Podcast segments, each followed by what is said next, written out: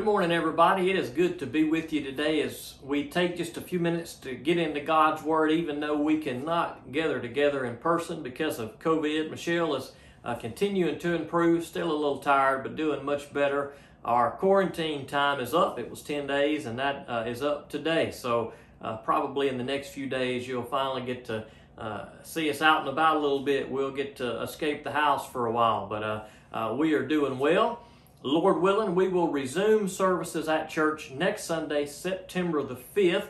Now, I know that COVID is still, uh, still you know, rough in a lot of places, but uh, if you feel comfortable coming, uh, I would encourage you to come. If you don't feel comfortable, then uh, no worries. You do what you feel like you need to do. We will try to ease back into it and continue to meet. If there is another outbreak in the church or, or, or more cases in our church uh, begin to pop out, we may uh, kind of take take a break again, but hopefully uh, we'll be okay. So uh, do whatever you feel like you need to do for your own health. I'm not uh, trying to make you feel bad for not coming or or trying to encourage you to come if you don't want to come or try to deter you from coming if you do. Uh, you do what you feel like is uh, the right thing for you to do, but Lord willing, we'll meet back. That could change, but if it does, I'll let you know. But we're going to shoot for uh, September the 5th. Also, if you happen to talk to or see anybody that usually comes to our Singspiration, which would normally be tonight, let them know that no Singspiration this month because of uh, COVID and just trying to take a break for a couple of weeks. But I think everybody in the church and, and, and our family that had COVID uh, is, is better and uh, getting better, getting their strength back. And so we praise the Lord for that and just pray that uh, everybody would stay safe as we move forward.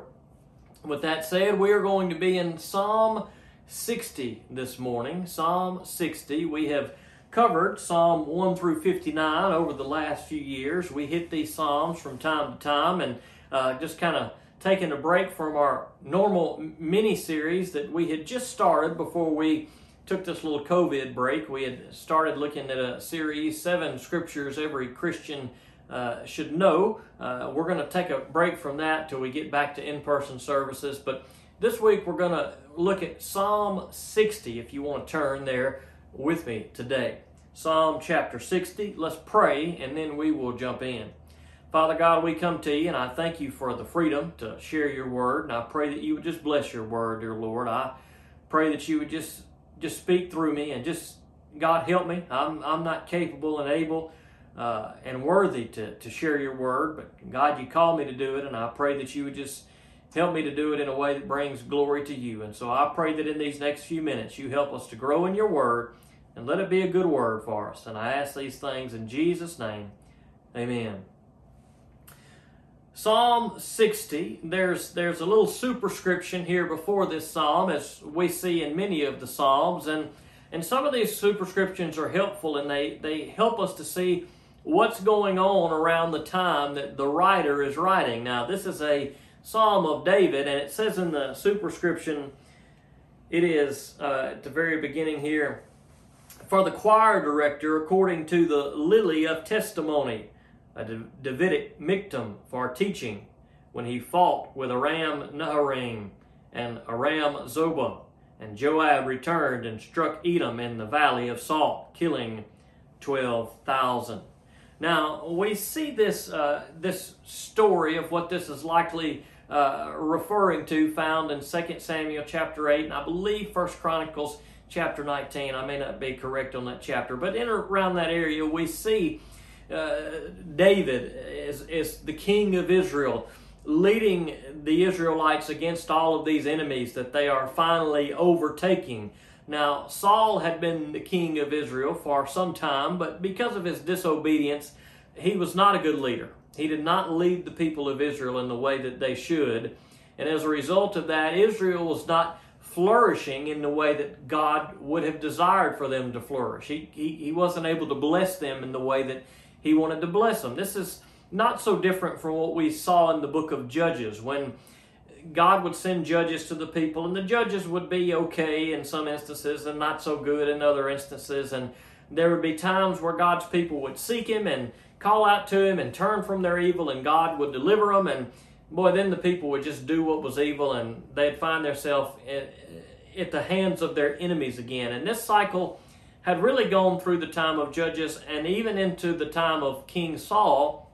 But now David was onto the scene, and, and he was a man who uh, was a man after God's own heart. He was a man who uh, was obedient to the Lord. Not that David did not have sin struggles, he did, but when we look at David's life as a whole, we see that David was was an obedient, uh, repentant servant of the Lord and king of Israel, and far better king of Israel than Saul was. And in this instance, David is fighting against a lot of these enemies that had really been enemies of Israel for a long time. And we see this, this event explained to us in Scripture where David and the Israelites are conquering, they're overcoming these enemies, they are slaying these enemies. And so that's the story that's being referenced here in this superscription of this psalm.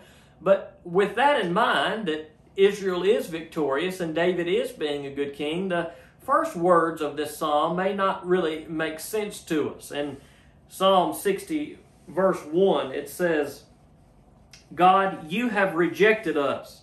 You have broken out against us. You have been angry. Restore us. You have shaken the land and split it open. Heal its fissures, for it shudders. You have made your people suffer hardship. You have given us wine to drink that made us stagger. Now, this is an interesting thing to write. If this psalm is written in a time of victory, at a time when God is delivering people, what are we to make of the beginning of this? Well, it's possible that David is reflecting on the time that Israel had come out of. Israel had come out of a time where things were difficult and had been difficult for a long time. Now, this was not God's fault. This was nothing of, of God that caused these troubles for Israel.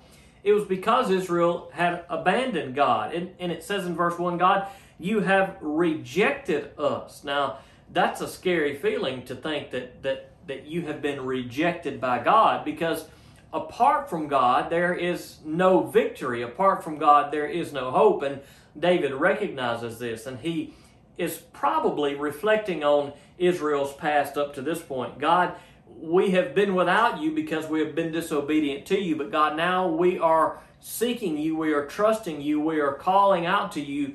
Restore us as we are up against these enemies that, that, that we are up against. Times have been hard for us.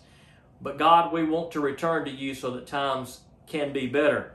And then he begins to kind of shift focus here in verse 4. He says, You have given a signal flag to those who fear you so that they can flee before the archers. Selah. So here we see this glimmer of hope that, that David references yes, God uh, uh, abandoned them in a sense at times because they were disobedient to Him and abandoned Him. But David says, You've sent a, a banner, you've sent a signal flag, something that we can see, something that we can want, run to, something that we can know that there is still hope. Now, when I think about a signal flag or, or a flag of hope waving in the sky, uh, I think about maybe here in the United States the Star Spangled Banner.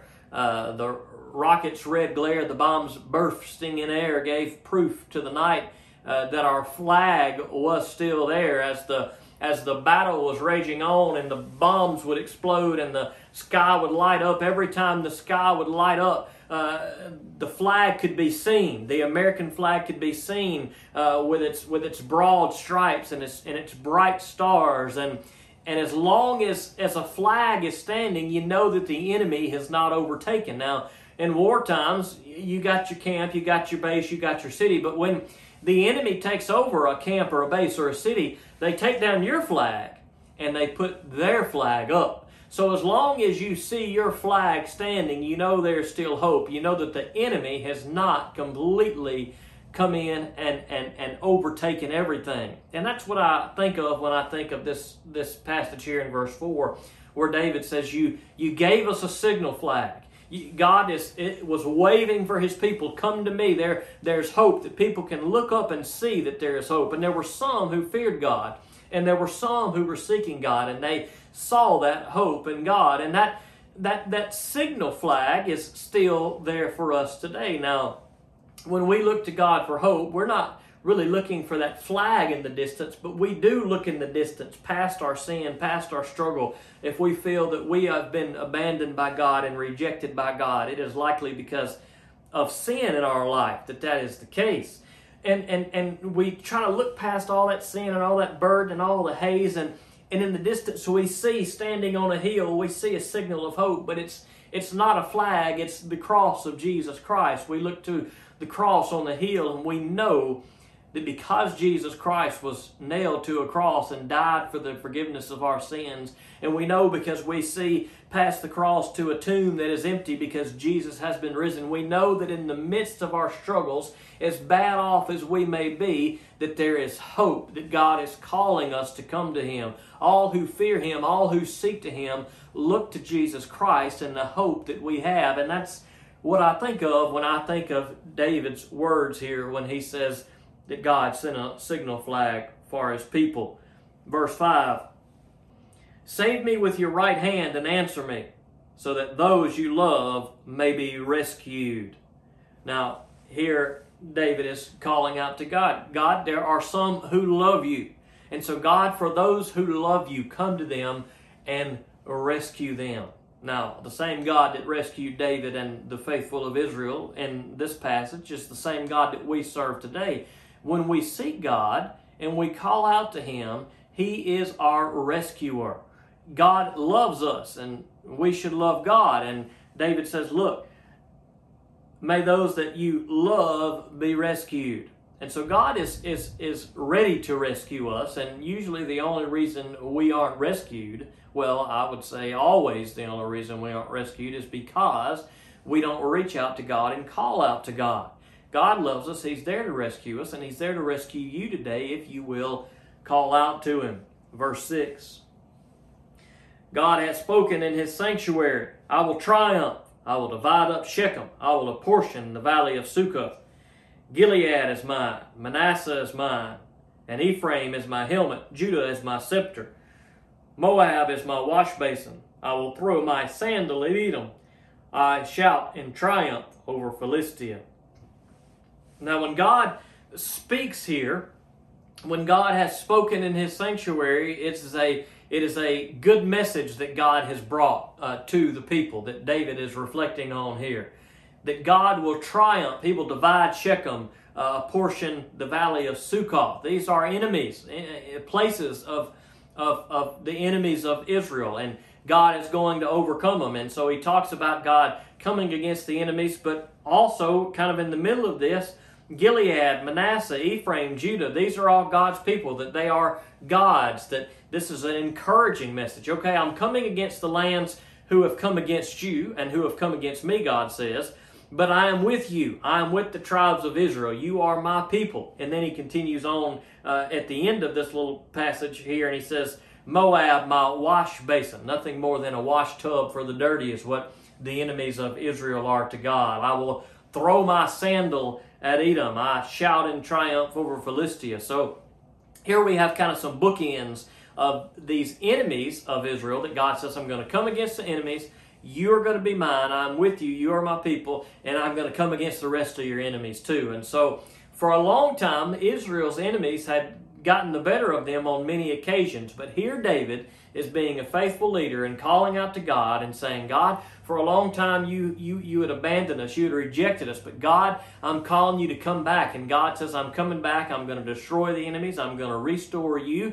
So be ready. And that's a, a, a very reassuring thing we see here uh, for God in the nation of Israel and for God in our life too, that He will help us to overcome our enemies and our struggles and our sins if we seek Him. And He'll do that at His time. We have to remember that too. There are not everything that, that we seek the Lord for will happen just as we seek it. Sometimes He will answer our prayers quickly. Other struggles we stay in for a while and we don't know why, but sometimes God allows us to go through things to draw us closer to Him, to draw our faith, uh, to build our faith in Him. And we need to keep seeking God. You may be saying, Well, I am seeking Him, I am calling out to Him, my situation isn't getting better. Well, I know that those times are tough, but whatever God is allowing you to go through, He's going to be with you. He's going to help you. And in the end, if you continue to trust in Him, it's going to turn out for the good. Let's continue on in verse 9. Who will bring me to the fortified city? Who will lead me to Edom? God, haven't you rejected us? God, you do not march out with our armies. Give us aid against the foe, for our human help is worthless. Here, David is asking a question that he knows the answer to.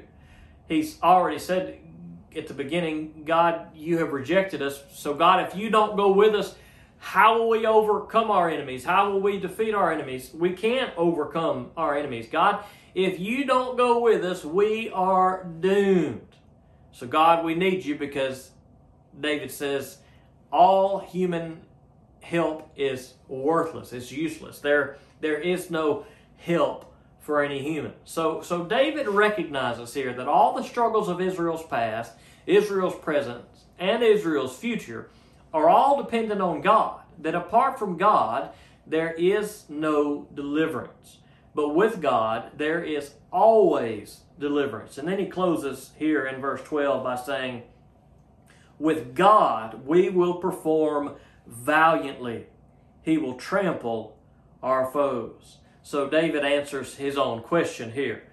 In verse 9, who will bring me to the fortified city? Who will lead me to Edom? Well, he answers his question. It is God. With God, we will perform valiantly. And the same is true for you and I. So, so what's what's the question that you're asking? Who will help me to overcome this addiction? Who will help me to overcome this pain? Who will help me to overcome this fear? Who will help me to overcome this worry? Who will help me to overcome this anger? Who will help me to overcome all of the sin in my life? We may ask those questions, similar questions, something like those questions. Maybe you ask those same ones, or maybe something different. But we all have those questions, those things in our life that are difficult, and we may even utter those questions verbally, or we may play them back in our mind who will help us? Well, we need to look at David's answer here. Who will help you in your situation? Who will help me in my situation? It is the Lord who will help us in our situation. With God, we will perform valiantly. Whatever you're seeking is help for your situation, whoever you're seeking for help of your situation there is no way that we will be delivered from our situation apart from God. Our hope is on the hill of Calvary at the cross of Jesus Christ. And so, in the midst of all the heartache and all the trouble and all the sin that we may have committed and all the foolishness that's in our life or all the pain that we're going through, whatever it may be, we must remember that God will be with us when we seek Him. Maybe you don't see hope or having a hard try, time seeing hope. I want you to look to the cross of Jesus Christ today.